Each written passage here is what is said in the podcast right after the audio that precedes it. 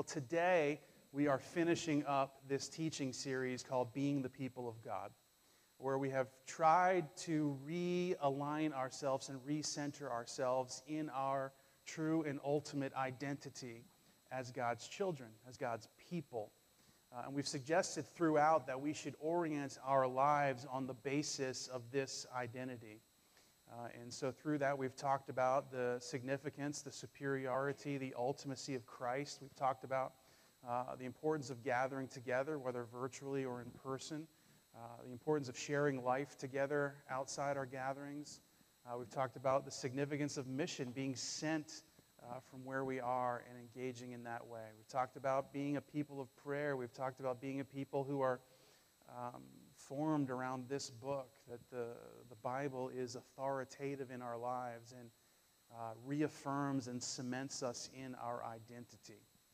And so, what we want to do today, as we sort of close this all up, is give a descriptor of what it means to be the people of God. That is a, a telltale sign of people who are living into this identity. And that is the issue of generosity. The people of God are by nature a generous people. And really, this sermon could be done in one minute. And maybe you'd prefer that, but that's not the option I've chosen for you this morning. And that is, well, why are we generous? Uh, because our God is a generous God. And therefore, we are called to be a generous people. God is generous with his love, and he is by his nature gracious. And therefore, how, what other could his people be than generous people?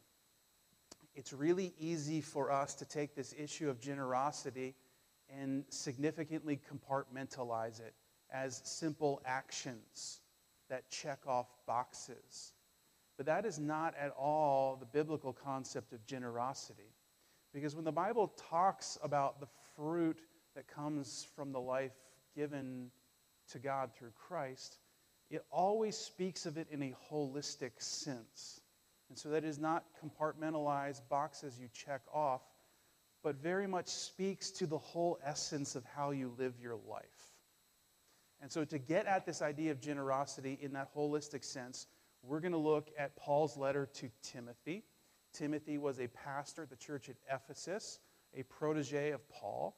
And Paul is writing to him to firm up his ministry and to remind him significant things. And right at the end of his letter, 1 Timothy chapter 6, verse 17 is where we'll be this morning.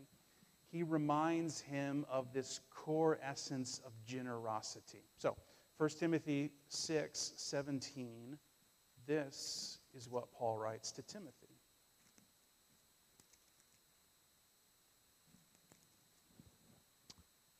He says, Command those who are rich in this present world. So let's pause right there because many of us will be like, okay, tune out. I'm not rich. and of course, that is just not true. Richness, in the sense of biblical terms, has nothing to do with being in the top 1% of society financially. Richness has everything to do with having any form of excess. And so we all fit into that category at different levels. In fact, when Paul was talking about generosity in a financial sense, he referenced the Macedonians in 2 Corinthians 8 and 9.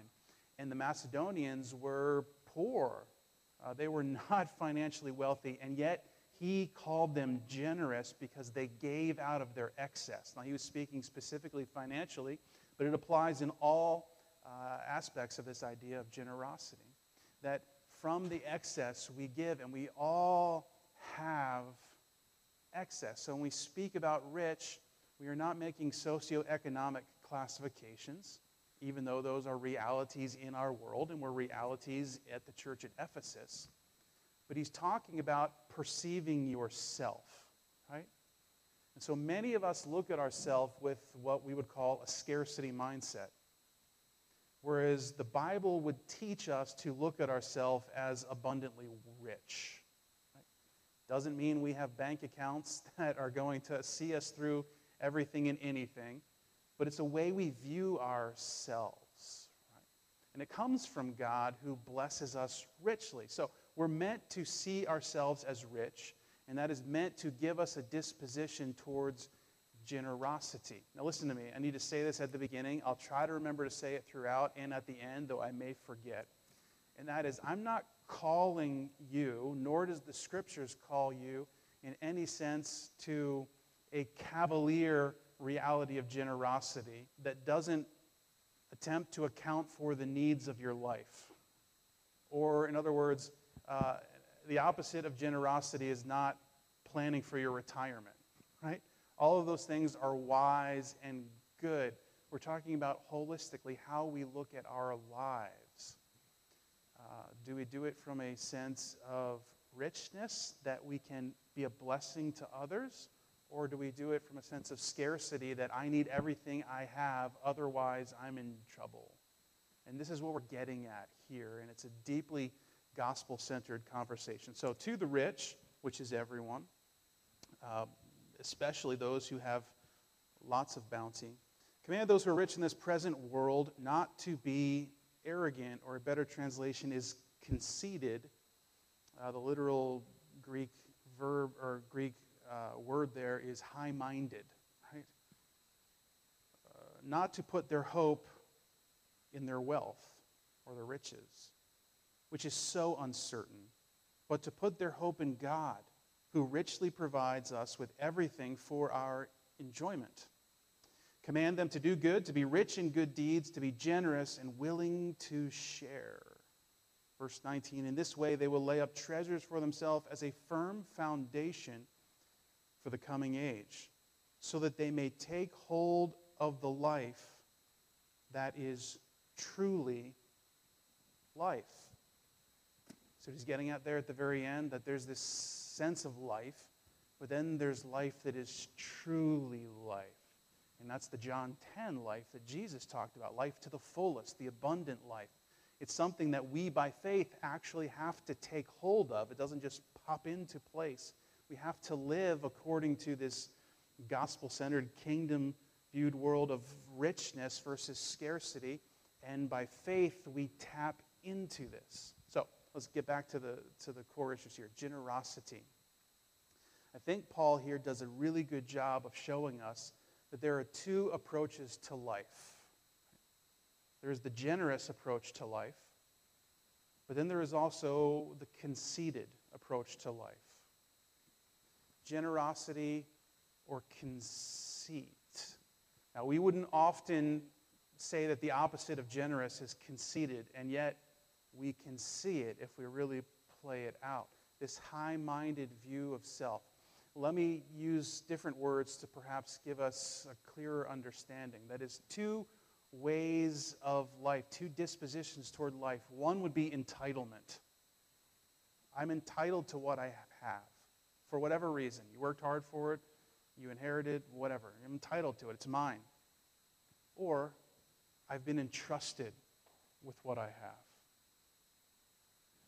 Two very different perspectives on life that seem semantical and yet are very different. One is conceit, entitlement. One is generosity, entrusted.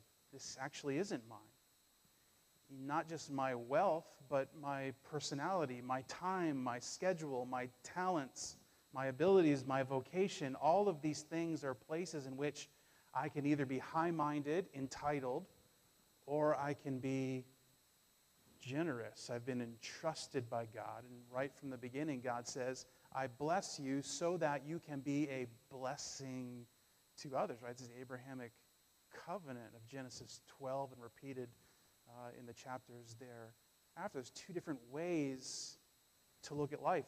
And again, these are holistic, they're not compartmentalized. It seems like he's definitely talking about finances here, but he's also talking about life in general. So let's think about this. We can be conceited or we can be generous in any aspect of life, not just our money. Let's think about it in terms of massive current events. And my intention here is not to poke anyone in the eye. Uh, I'm trusting if that happens, the Spirit is doing something and I haven't been mean spirited. That's not my intention. Uh, but I'm just trying to process this through what's going on in our world. Right? So we just had massive political election. Uh, the vote showed that our country is near evenly divided on both sides, and there's lots of vitriol from both sides going back and forth. The point of this illustration is not to tell you which side you should be on. We've had that conversation before.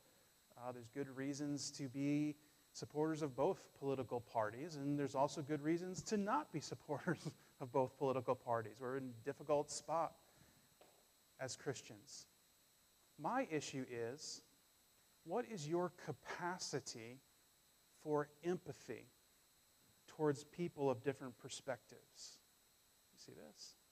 What is your capacity to view the world from the shoes of someone very different than you, who has had very different life experiences and therefore has led them to very different conclusions or even applications of the gospel on their life? See, generosity is not just a financial thing, it also comes in how we relate to each other in that way. And I would suggest to you that the large share of folks out there lack generosity in their political discourse. Why? Because they're high minded. Because there's a sense in which this defines them, and anything that shakes that is at the core of who they are, and they can't lose that. Or else something major is going to tumble. All right, if I haven't offended anyone yet, let's go into the other massive issue. And that's the pandemic. And how are we supposed to respond to it? And you all are graciously wearing masks right now eh, because the government, the state government has asked us to do that, because the school has asked us to do that here, and because as a church we've thought that that's the best thing we can do to include the most people possible. But the issue of wearing a mask is deeply challenging to lots of people. I've heard it from you, and we've had good and meaningful conversations. To some people, it perfectly makes sense. To other people, it seems like an infringement on their rights. And I wonder if this issue of generosity is another way of looking at this. If actually there is a sense in which we can be generous with our American rights. Now I'm dipping into sensitive areas. And so, again, I'm not trying to poke at anyone, I'm just asking the question somehow what has happened in 2020 is it has exposed deeply within our culture and within me personally, just be honest with you, because I'm going to try to be as vulnerable as I can throughout this, this sermon, has exposed within us the things that we are holding tightly to because we have found our identity in them. And they are being shaken, and it is making us less and less generous because we feel like if we lose any of it, our whole world is going to come crashing down. Again, none of that is meant to convince you of one political view or the other, or one view on mass or the other. It's just a way of framing it. If God calls us to be generous people, then how does this apply to all aspects of life? Or, let me give you one other thing. Some of you uh, will be with extended family over Thanksgiving, and that will be deeply challenging for any number of reasons political reasons, COVID reasons, lots of hurt in your past with family issues. And so, what does it mean to be generous in those ways? You see how generosity creeps into every aspect of who we are. Paul says there's two ways, two ways to view the world, two dispositions to have conceit, high minded reality that is me, self serving, that leads to hoarding, right? Not just toilet paper, but like the stuff that we find as significant to ourselves. Or there's this entrusted view that God has blessed us and we will be open handed and be generous towards others. Maybe a narrative way is the best way to explain this. After all, Jesus did it that way when he talked about issues of generosity remember in Luke chapter 12 when Jesus told the parable of uh, what Bible titlers have called the rich fool? Jesus tells this parable. He says, this, There's this guy who had this great harvest. He had a great year, right? Lots of stuff coming in. It wasn't 2020, right? It was 2019 or whatever. Lots of great stuff coming in. And he realized quickly hey, I don't have the capacity to store all of this, lest it go to waste. So he designed plans to tear down all of his silos and barns and structures and to build bigger, newer ones that could hold all of his stuff. And God looked down and said, You fool, tonight your spirit is required of you. That is, that his earthly life was coming to an end, that he was hoarding for a life that was temporary instead of building into a foundation that was eternal. There was conceit that had driven him. And I think it's instructive for us in the midst of that parable to think like the disciples would have thought. Because they were Jewish people. Uh, and while they might not have been the best scholars of the day, they knew the stories of their faith. And one of the paramount stories of their faith was of a man named Joseph. Do you remember this story? Joseph was sold into slavery by his brothers. He wasn't exactly the easiest brother to live with, but that's a sermon for another day. Uh, no matter what, brothers, I'm looking at you, Jack and Ty, right now. No matter how hard it is to live with each other, neither of you should sell the other one into slavery. Deal? We good with that? It's parenting 101, right?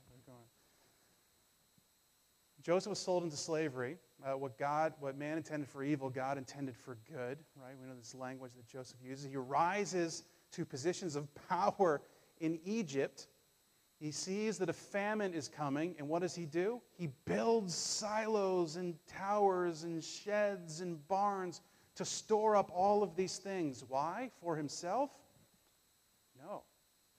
So that Egypt can be a blessing to the nations and actually, Israel is preserved because of the silos of Joseph, who was an exile slave in Egypt. His brothers, who in some sense should have been his enemies, were now the recipients of his radical generosity. When Jesus tells this parable, he's not telling it in a vacuum. There's a story in the history of God's people that defined them that is the ultimate story. Who will we be? Is the story that Jesus is asking. And it's the question that I'm asking us and I'm asking myself. And the issue is we are prone towards generosity or prone towards conceit, lack of generosity, self centeredness, hoarding, because of something much deeper within us. There's something significant going on at our soul level. We even see this in the parable that Jesus tells in Luke chapter 12, because it says, The man said to his soul, Now I'll be fine. I can eat, drink, and be merry, right? He's speaking something deep to his soul that is, he's placing his security, his significance in his accumulation of stuff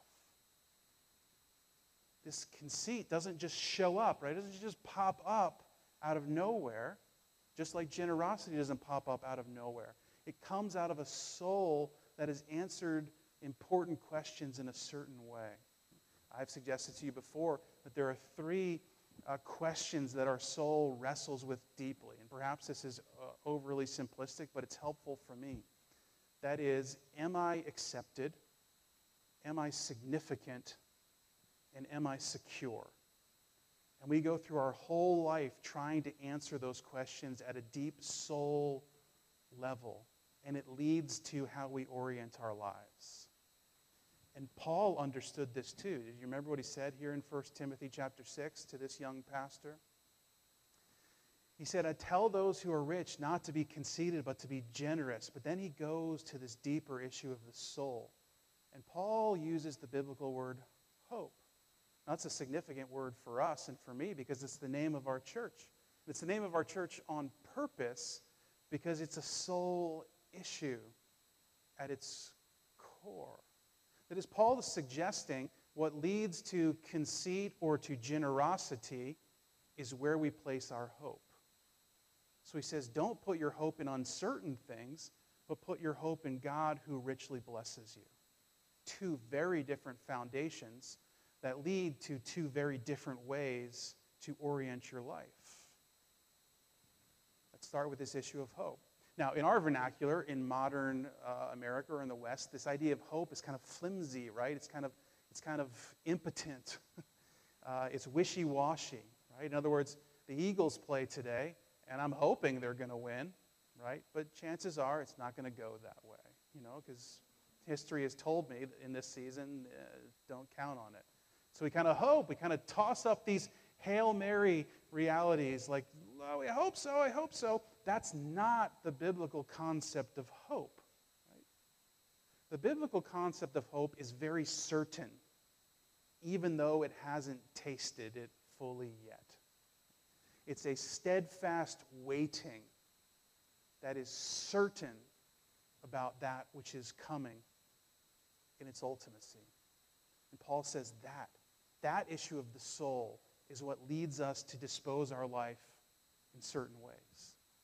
So he says, don't hope in uncertain things because they're uncertain. Is it sometimes the barns are full and sometimes the barns aren't full. Sometimes it's 2019 and sometimes it's 2020, right? Sometimes there's Republican presidents and sometimes there's Democrat presidents. Sometimes you don't have to wear a mask and sometimes you do have to wear a mask.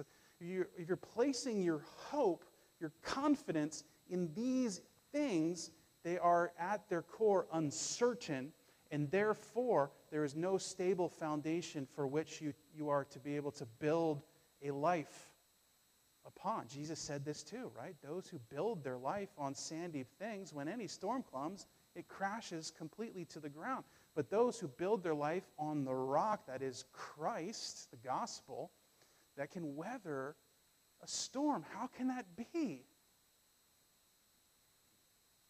Because it's a very different answer to the question of hope. When you place your hope in uncertain things like wealth, like political ideology, um, even things that we've come to value deeply in this country, like the American dream or education or other realities like that. I'm not saying any of these things are bad, they're just not ultimate. When you place your hope in them, they're uncertain. And because they're uncertain, you never have those questions of your soul completely answered. And therefore, you hoard because there is a sense in which they could go. Right? You hoard your time because it could run out. You hoard your money because it could run out. You hoard your resources because they could run out. You hoard your giftedness because you might need to use it on something else. It's a high minded, a conceited, a self serving orientation of life because you've misplaced your hope. Do you see it? And the biblical concept of hope is deeply related to the biblical concept of faith or trust. And both faith, excuse me, both faith, trust, and hope are deeply rooted to the biblical concept of love. Remember, Paul says to the Corinthians, faith, hope, and love. The greatest of these is love. Why? Because what you hope in, you're trusting in. There, you're placing your faith in it. And you almost always are placing your faith in and hoping in the thing that you love the most. Right? And oftentimes we love really good things. We just shouldn't be putting our hope in them. So Paul says the greatest of these is love because it defines those, it shows us those issues. Don't put your hope in uncertain things, but put your hope in God who richly blesses you. What does it mean to put your hope in God? It is not a kind of esoteric, out there, intangible reality. Well, I just hope in God, right? And we don't even know what we mean by that. We're talking about do you have a solid sense of who God actually is? Or is that question unresolved in your heart? And for all of us at some level, just listen to me, that question is unresolved in our heart. We've got long lasting, lingering questions about if God actually is who he says he is. Otherwise, we would never hope in anything else other than God, right? We just wouldn't. But we do all the time, unless you're very different than me, and I'll, allow for that. You might be quite different than me. But I find myself all the time hoping in other things. Uh, the great pastor and writer A.W. Tozer said it like this What comes to mind when you think about God is the most important thing about you. And I happen to agree. Because your concept, your picture, your understanding of God determines how you will orient your whole life. It is that we are calling to not put our hope in an esoteric idea of God, but in the very character of who God is. So, for some of us, when we think about God, we think about a God who is maybe not happy with us. And we're on thin ice with him because we haven't lived the perfect life. And that's our concept of God. And so we're orienting ourselves around that. Can you trust that kind of God? Probably not, because it's dependent upon your actions. But that's not who God is at all. That's not the God I read about in the scriptures. One author has summarized the character of God in these four statements that start with G, and I think it's incredibly helpful. His name is Tim Chester. He's written a book called You Can Change, which is profoundly uh, significant about changing um, on the basis of the gospel in your, in your life. Really good stuff. He gets to the character of God or this idea of God who richly blesses us in these four statements. It's profound.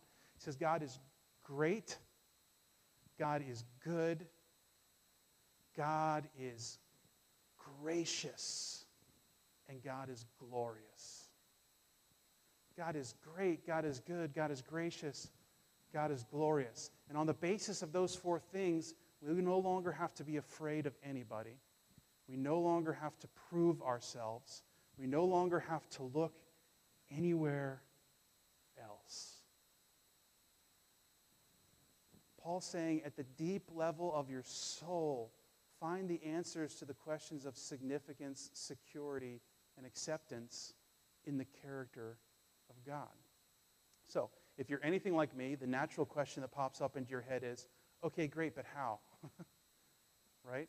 I get the Sunday school answers. God, well, God's great, God's glorious, yeah, yeah, yeah, yeah, all that stuff. But how do I really know that? There's only one way you can know that. I can't force it on you. I can't convince it to you, uh, convince you of it apologetically. There's only one way you can know that those statements about God are in fact true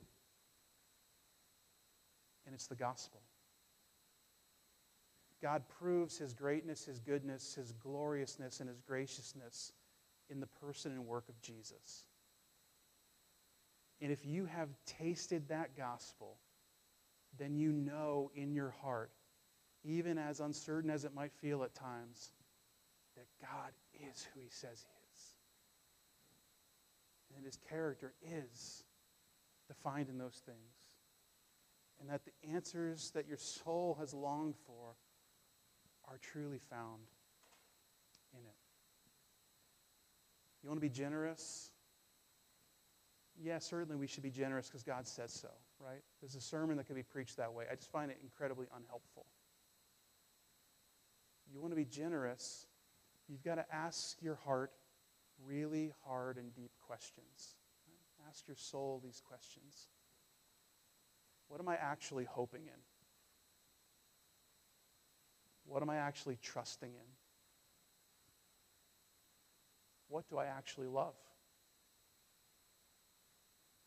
And then, as you're honest with those questions, you ask yourself the question that Tozer asks us, asks us What comes to mind when you think about God? Here's what I believe Uh, we have a saying here at Hope. It says behavior, identity, or excuse me, belief, identity, behavior, in that order. Right? This is how we orient our lives. We believe, we identify, we behave. Religion says just change your behavior, change it all, change it all, God will be happy with you. For any of you who've tried religion, you realize it doesn't work, right? Because you can't cut off an apple from a tree and then make that tree try really hard to produce an orange. It just doesn't work, right? Because they haven't dealt with the deeper issues. That is, we behave a certain way because we have a certain identity. And we have a certain identity because we have a certain belief system. So think about it like a tree for a minute because maybe this is helpful. That is, our behavior is the fruit of the tree, the identity is the structure of the tree, and the beliefs are the roots of the trees.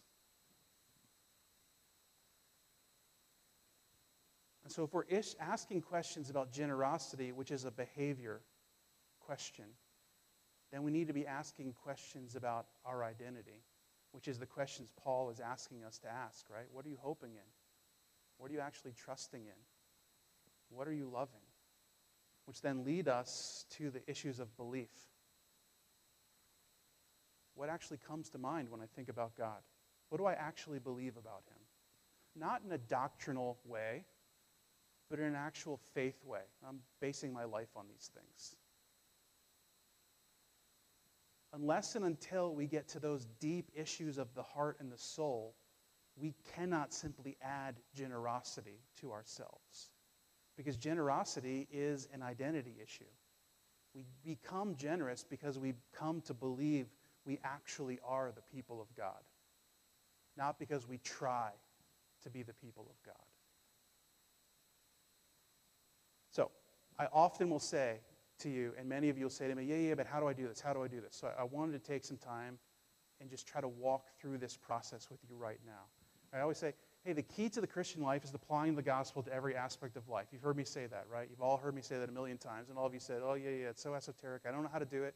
Someone tell me how to do it. Adam talks about gospel all the time. So let's talk about this in, in the issue of generosity. How do we apply the gospel to ourselves with this issue of generosity or conceit?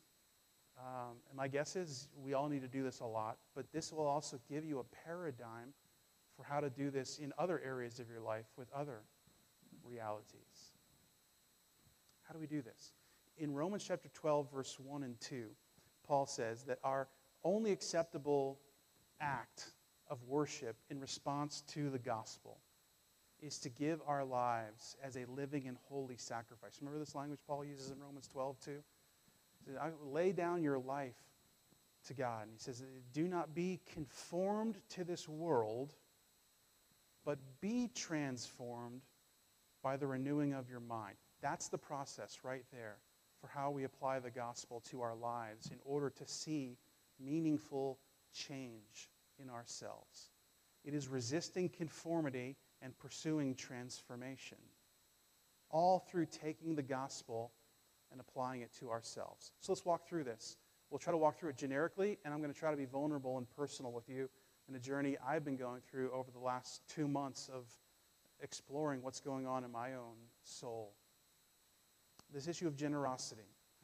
So we experience or we observe, or someone kindly and gently says to us, hey, you're lacking generosity in your life, or you're hoarding, or you're very controlling over these things, or you struggle with this issue of conceit in some way, right? All of us can relate to that in some way. The first thing that we do is not to say, oh, I've got to do better. That's a path to destruction. First thing we do is stop and ask the questions of the heart and the soul. Why? Why, why am I disposed this way? Why did I respond to that situation in that way? Why did I, why did I struggle to be generous with my conservative friend? Why did I struggle to be generous with my liberal friend? Why did I struggle to be generous with the issue of mass? Why, why did I struggle to be generous with my financial resources? Why did I struggle to be generous with my time? So on and so forth. Why? And then we begin to ask the identity questions. What am I actually trusting in my life? These are hard questions, and you've got to wrestle with them what am I actually placing my faith in? What am I hoping in?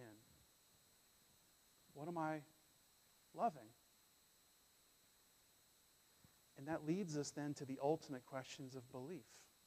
And say, if I'm trust, if I'm acting in this way, in a non-generous way, I had a, a mentor who once said to me, "Bad fruit doesn't grow in a vacuum." right? It comes from somewhere. That's what we're talking about this whole time. If I'm lacking generosity in this area, and I'm discovering that it's because I'm trusting and hoping in uncertain things, right? Then what do I actually believe about God that leads me to trust those things? And you just be honest, right? It's a scary thing. Be honest. And there, it's at that core issue of belief where we can begin to apply the gospel. well, is God great? Is he good? Is he gracious? Is he glorious? Or however you term those things.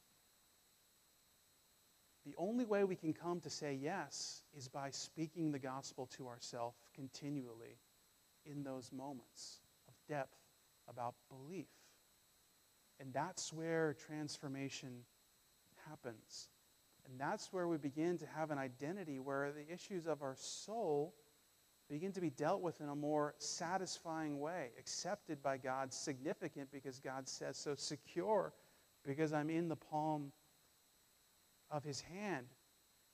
And it leads us to different kind of behaviors, a little bit more openness because I don't have to hoard. If I'm dependent upon the richness of God's blessing, not upon what I can accumulate for myself, it leads to a very different way of being able to orient yourself. But on the basis of what Paul has said here and what Jesus says consistently throughout his ministry, that life is abundant life is found in living his way. Then we need to by faith on the basis of what we are reminding ourselves of correct belief and identity, on the basis of faith, we actually have to take hold of that which is life indeed, right? That means it doesn't just poop, pop up from out of nowhere, and all of a sudden everything is happy and jolly again. We actually have to volitionally choose to orient our life in a different way, as challenging as it might be in the moment, on the basis of what we have reminded ourselves God actually is. And then guess what? You're probably going to have to do it 10 more times that day, and another 10 times tomorrow, and consistently, because this is the long term process of gospel transformation. But if you plug yourself into it, what you will find out is it actually does transform you. The gospel has that power. This is how we're supposed to cooperate with the Spirit in our transformation. Let me be personal and vulnerable with you for a minute.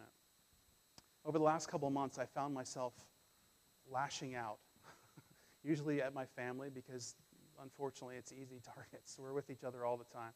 At the, at the, the, the lowest moment of it, my son Tyler and I found ourselves in an intense argument over who should have been the correct winner of um, the, America's Next Great Chef or whatever that show is with Gordon Ramsay. I mean, it was an intense, all out. I mean, we're super competitive, both of us, but like, it was ugly, right? And not ugly because of him, ugly because of me. I was completely lacking generous generosity towards him, generosity for his opinion, generosity for his perspective.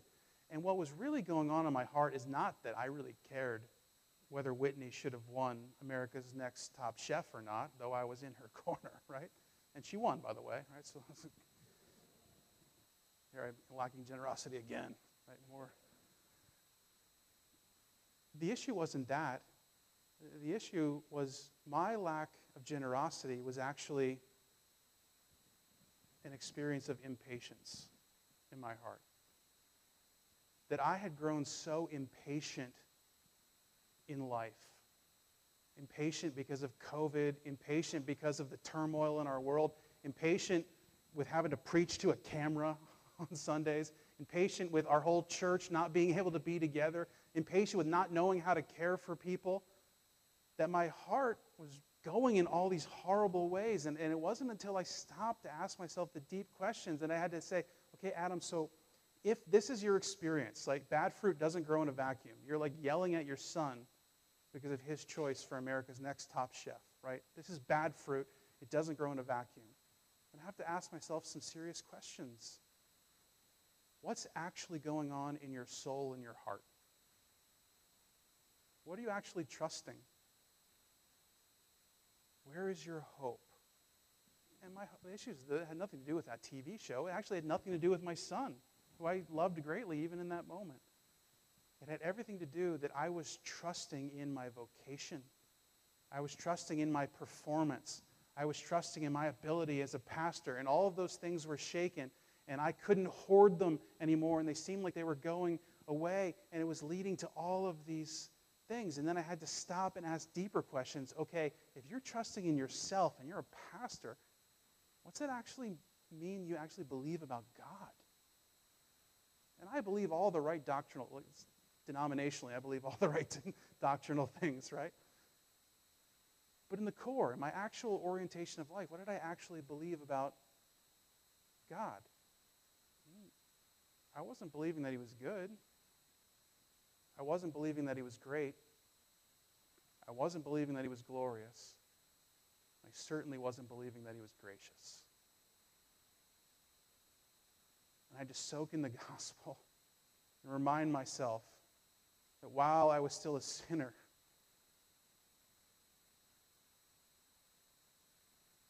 Christ died for me. While I was his enemy, diametrically opposed to him, living a life in opposition to God, God loved me so intently that he found me in the most unlikely of places, a secular rock concert in Hershey, Pennsylvania, not in a church somewhere, and changed my whole life. That Jesus, though he could have gripped equality with God as his right, laid it down because he loved and trusted and hoped in the right things. And it opened up the kingdom of God, even to someone like me. And in tears, in a darkened bedroom, I remembered the gospel. And my heart swelled. God is great. And God is good. And God is glorious. And God is gracious. And therefore, I don't have to look anywhere else. And those issues, if only for a time, were once again settled in my soul. I could come to my wife and to my son and apologize and be honest about what was going on in my soul. And by faith, choose a different way. Gospel transformation is the consistent application of repentance and rebelief. I repent for believing the wrong things, and I rebelieve the right things. I know I'm going to need to keep doing it again and again in this already not yet experience of a broken life. But Jesus has given us an entrance into the abundance of life. And believe it or not, hoarding and wealth for the sake of wealth never lead to abundance. But a belief in a God who richly blesses and an identity built thereupon that leads to an open handed disposition of life, not unwise, not cavalier, but open handed, actually is the experience of abundant life. Not if you add it without the gospel, but when you take that journey through repentance and belief of the gospel, from bad fruit to good fruit. Paul says the people of God are a generous people. My experience with myself would lead me to a different conclusion. And yet, Jesus is transforming us. And we can join in that experience. Imagine if Hope Alliance Church, imagine if the Church of Jesus Christ universally was known as radically generous. How that would turn this world upside down for the kingdom of God. There is only one way to pursue this kind of abundant life it's through the transforming power of the gospel. God's people are generous people, and you are one of them. Can I pray with you?